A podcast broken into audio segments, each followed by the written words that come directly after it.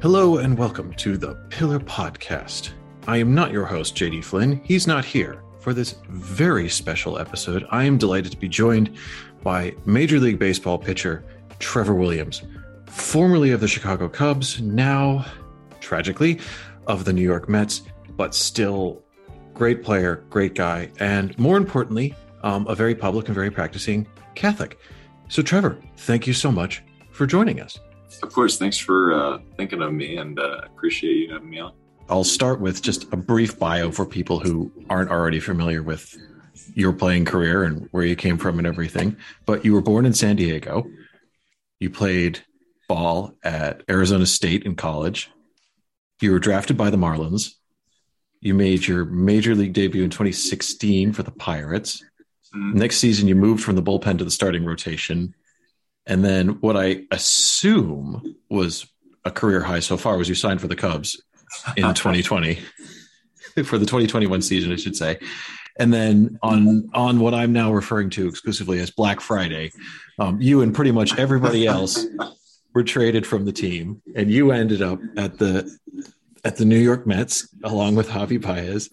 Um, but you have also been, I think it's fair to say, a pretty prominent Catholic, a pretty a pretty open guy about your faith in all of this.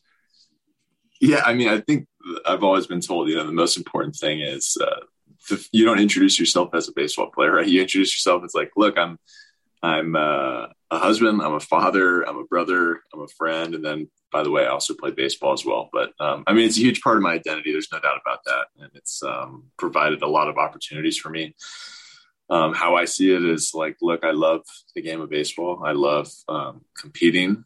I also love Christ Church, and I love being being able to speak out about my faith in um, in the setting and environment that I'm in. So I have an entire nerd philosophy of how Catholicism and baseball fit together better than any other possible religious sporting combination. I, I promise I will bore you at nauseum with all this. But sort of going back to the beginning, I, I, assume. I mean, I don't know how how one gets to be a major league ball player because if I did, I'd I'd have done that. Um, but did you were, were you a cradle Catholic and a cradle ball player? Was that were, were, those both things that you sort of started from a very young age, or were there were either the sport or the faith were those things you picked up along the way? Yeah. So in in terms of uh, of baseball, yes, uh, cradle baseball player. Um, from a very early young age, I knew that I was good at that sport, and I knew that it was the only sport I was good at. Like I did, couldn't throw a football good. Um, I couldn't. I didn't have a jump shot. Um, I wrestled a little bit because my father was a wrestler, but like I was too tall and lanky, and I just I got flipped by the smaller kids, and it was just like you know what I'm I'm good just being a baseball player. I was born and raised Catholic. My parents took me to mass every Sunday, did the whole CCD, the entire nine yards, and it wasn't until um, I was confirmed in high school and going through a youth ministry that um, it really formed me as a better Catholic. And um, getting into college, diving deeper into apologetics really helped me with my faith because it was the first time in my life where I encountered different um, different denominations. It was it was a great moment for me from learning. Um, I studied I studied history in college, knowing that I was going to become a baseball player. So I studied history to take a post Reformation Europe class, to take an early Christianity class, to take to take stuff that's going to help form me uh, and be a better um, be a better Christian and also be a better Catholic and, and know about the church more. And I mean, what you're saying about intellectual formation of the faith, I think, is something that's, that's really important. It's something that it sounds like you sought out. Um, and you know, I think it's one of the challenges we're dealing with as a church in a modern society is that the way in which Christians used to be intellectually formed just sort of in the ordinary parish practice of the faith is something that we're having to kind of re-examine and reinvent a little bit. But one of the things that I've also I've always talked about because like I said I have an entire nerd philosophy of baseball and Catholicism is the way in which the faith and the game both have a lot of the same instructions to offer in terms of character formation. So when I was growing up in Chicago, uh, I remember watching Cubs games with my dad and my grandfather especially and in the 1980s, the Cubs were terrible. Yeah, I mean yeah. they're still terrible today. Um, they were they were good for a little while there, but um, no, uh, it's it was you know the they were the the lovable losers handle was there, even though they had three future Hall of Famers on on the roster. But I remember my grandfather particularly telling me that you know you could see virtues in how baseball was played that like when andre dawson turned up at cubs training camp with a blank contract i remember my grandfather saying to me this is what humility is and it seems that there's you know you see in other sports basketball football things like that that there's teamwork there's all of that sort of thing but baseball ingrains humility in a particular way from a very young age because for example, if you're a really good pitcher, a major league level pitcher, you still have to take at bats. And that may not be your strongest suit. No. and even if you're a great batter, you're going to strike out more times than you're going to hit the ball. You know, that there's there there is a sort of school of character built into the game. Is that something that you perceived at all as you were coming up? Is that has that helped you at all when you're sort of dealing with the idea of faith and redemption and all of us being sinners and that sort of thing? Is do you do you see a parallel there?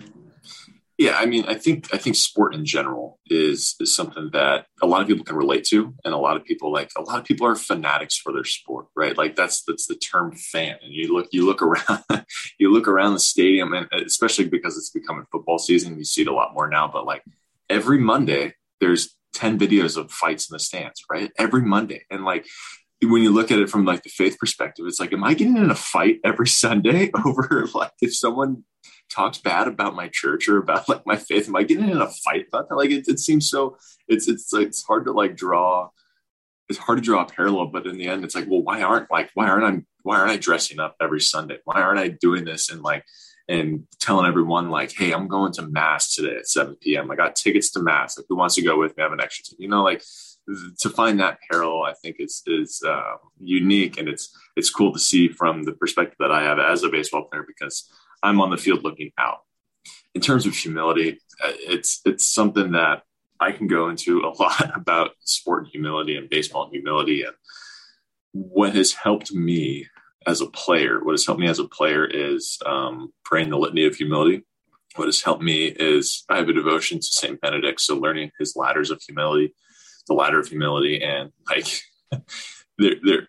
One example I could give is one one of the rings of the ladder of humility is the brother must think of himself as like the lowest and he must and believe it and truly believe it not just say that like i'm sure we've all met people like i'm the most humble person you've ever met right? Like of course like people are like that all the time and it, it's a nice thing to say is like this team is better off without me and, and truly believe that.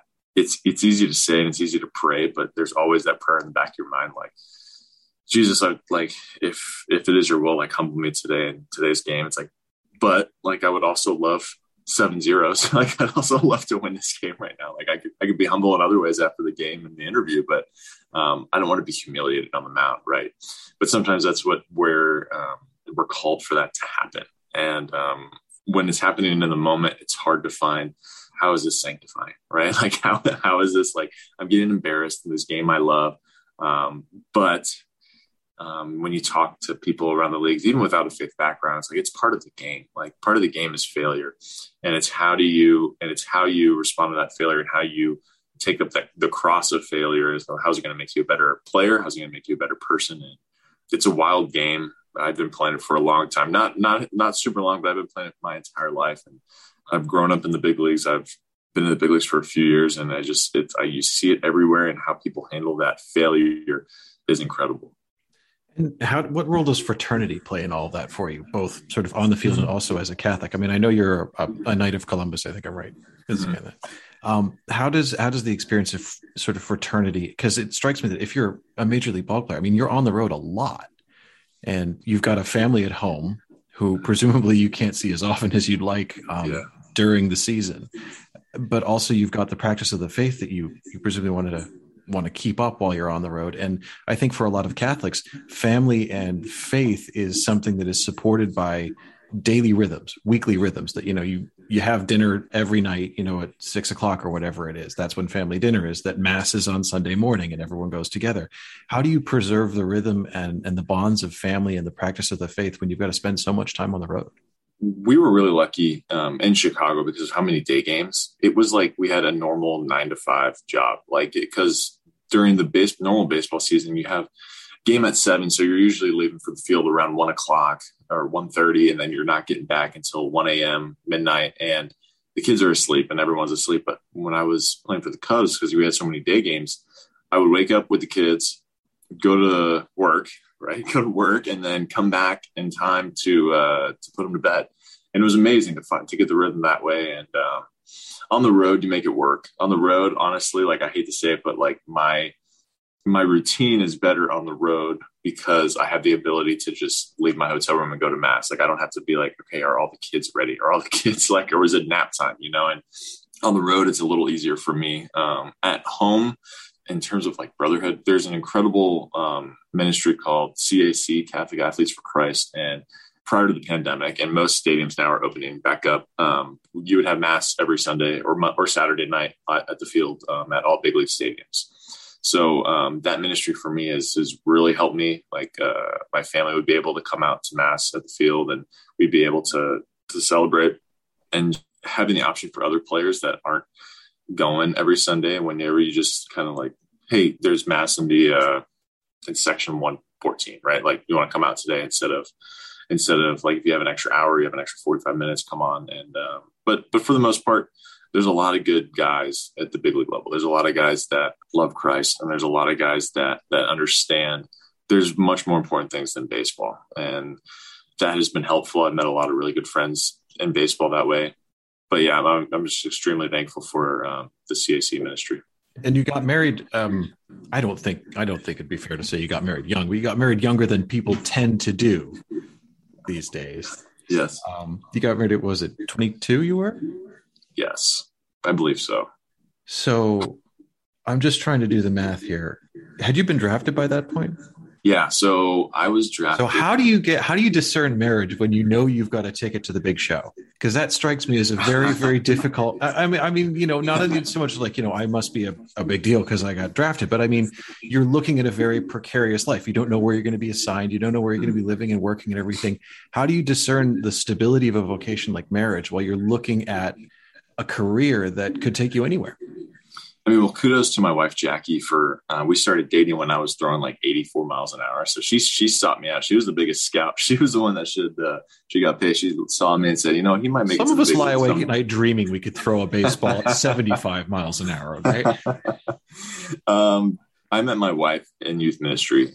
I mean, I discerned marriage immediately because I knew when I met her I was going to marry her. So everything else was whatever, right? And um, she went to Gonzaga University to um, become a nurse. And prior to get, getting drafted, knowing that like my career path was going to hopefully end up become um, pitching at the big league level and making a career out of it, we had to really sit down, talk about it, pray through it. Like this is this is my dream. My dream is to make it to the big leagues. Your dream is to become a nurse.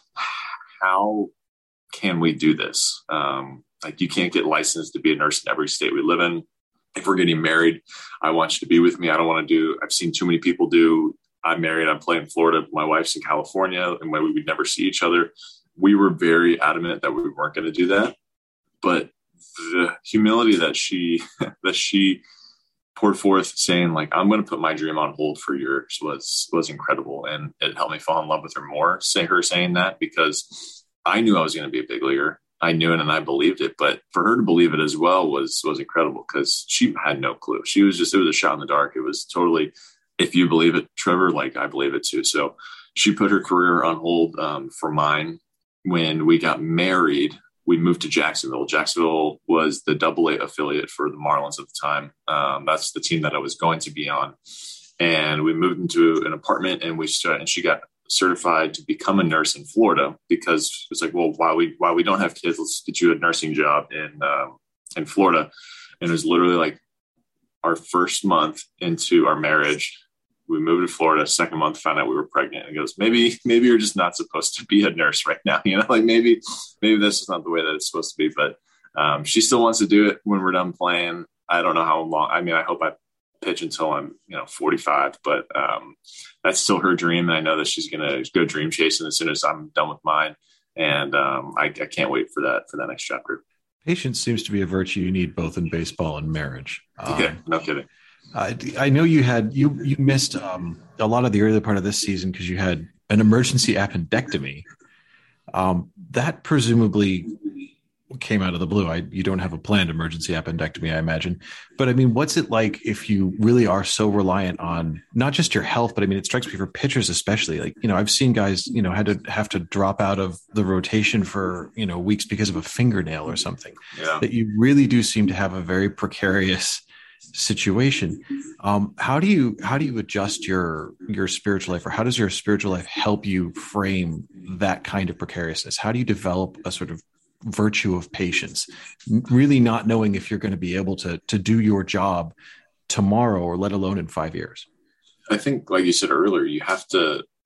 We're creatures of habit. Naturally, athletes are creatures of habit, and I know when I'm healthy, I know what my pitching habit is. Like as a starting pitcher, every five days, on the day after my start, I'm doing this, and the next day I'm doing this, and I, for every five days, it's a rotating cycle of this is what I got, this is what I have to do today um, when you get injured, like that all gets thrown away. Like I can't.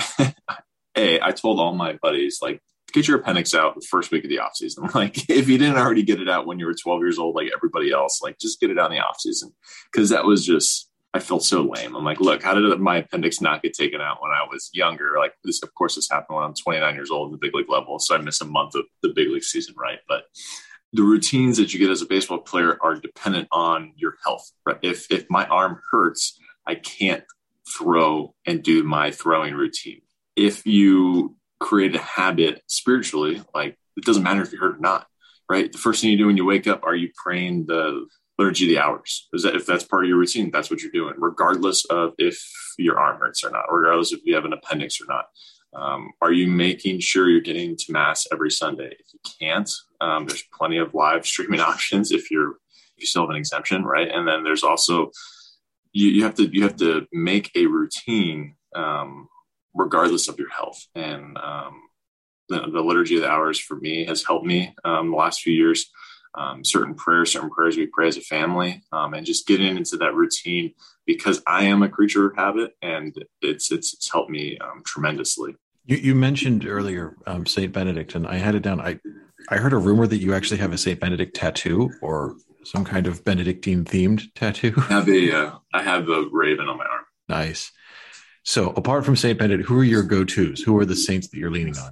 Um, when I got married, I relied heavily on Saint Joseph. Um, I tattooed the lily rod on my arm after Saint Joseph because I needed help becoming a, a husband and father. and um, St. Joseph has been a big one for me. St. Benedict has been a big one for me. In college, I loved St. Ignatius of Loyola. I loved, um, I loved the spiritual exercises. I think naturally because I was an athlete, I wanted something to like, something to exercise. And then learning about the, the, church fathers at school was, was amazing for me. St. Polycarp, um, St. Anthony of the Desert, um, guys, guys like that. But in terms of like devotion every day, it's St. Joseph, St. Benedict you mentioned you know going to mass and you know when you when you can't um when you can't get physically to mass live streaming and all that sort of stuff. Something i've always had tickled the back of my head and i've talked to a bunch of priests who are also baseball fans about this and i'd be interested in your take being sort of the opposite of a priest talking to a catholic being a baseball player talking to a fan. Um, there's an element i think of liturgy in baseball that you don't necessarily get in other sports that are watched at the professional level. And what I mean by that is this like, um, so there's this book by a philosopher um, out in California named Alva Noe called Infinite Baseball. And one of the things he says that makes baseball different is the way the game is watched changes the nature of the game. That unlike, you know, football where it's either a touchdown or it's not. What's a strike is subjective. It's something that exists because it's perceived that it requires the active participation of the people attending, which is you know fundamentally what we as catholics are supposed to be doing when we go to the eucharist that you know you're you're there but you're not a spectator. You're actively participating by being there. Um, do you feel any kind of similarity when you are you know go from being on the mound in a in a full stadium to being a catholic in a set of full pews in a church is that a parallel that makes better sense to you having been on the other side of it as a professional sportsman? Like does the concept of active participation in the liturgy mean something more to you because you've been on the other side? I think it would be interesting if i let's just say like if because i'm a baseball player and i am on the altar of the baseball field right? Like i'm at i'm center stage on the mound um, I wonder what that perspective would look like if I were to become a deacon, right? Like, or, or something like actively participating in in the liturgy. Um, I wonder if if I would have different feelings about it or not. But um, for me, for me, whenever I see a crowd or whenever I like, whenever the hometown or the home crowd cheers for their team, it's hard to describe, and it's hard to describe as a player. Um, like it's hard to describe as a player that like when I make a pitch and I strike somebody out and the crowd goes wild, like that's that's a feeling that I can't describe to people who don't who have never experienced that before. When I go to mass and everyone is um, processing up to the Eucharist, like that is hard to explain to someone who has never participated in a mass that way or, or have experienced that like walking up to receive our Lord for if, if it's for the first time or for the millionth time. Um, it's something communal i think that that works for for both sides. Um but yeah it's that's an interesting um it is an interesting parallel. Like i last year was awful because there were no fans in the stands and like it was awful watching live stream mass right? Like it was it was awful. No one liked it. No one was smiling but it was something that you just had to do. And there was great joy when you could start going to mass again. If it was masks or you had whatever, we just you were there and you enjoyed it because you longed for that community. And when we stepped on the baseball field this year for opening day and it was 25% capacity, we longed for that and we needed that. At Wrigley Field, it was quote unquote 25%, but you looked around and you're like, there's way more than 10,000 people here, which a lot of parishes did as well why not? right. But uh, math uh, has never been the strong suit no. of people at Wrigley Field. I can attest to that. no, well, like, you know, economically, it's like Mayor Lightfoot isn't going to stop people from coming in, right? So it's like, yeah, of course, come on in. We need to sell more hot dogs and beer. But I, but, but going back to, it, I think, I think it's, it's the communal aspect of both sport, baseball, and mass and the liturgy is something that people, it's, it's inherent in human beings it's to be communal. And i think that was that was significantly missing last year. And i think it's something that we we're not going to be taking for granted again. And you you had mentioned um I, I meeting your wife uh, and also sort of deepening your faith when you were playing in college. And of course something else that is a big part of your life something that's a big part of your sort of frontward facing as a baseball player is also the the charity work you do um, and I was, I mean, I've I've read about and um, long been fascinated with Project 34, which you started.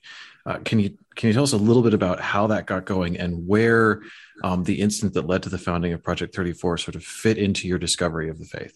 Sure. So um, my freshman year of high school, or freshman year of college um, at Arizona State, my roommate was the starting center fielder as a freshman at, at ASU, which is pretty unheard of. Um, guys that go to Arizona State freshmen rarely start, um, rarely play, if anything.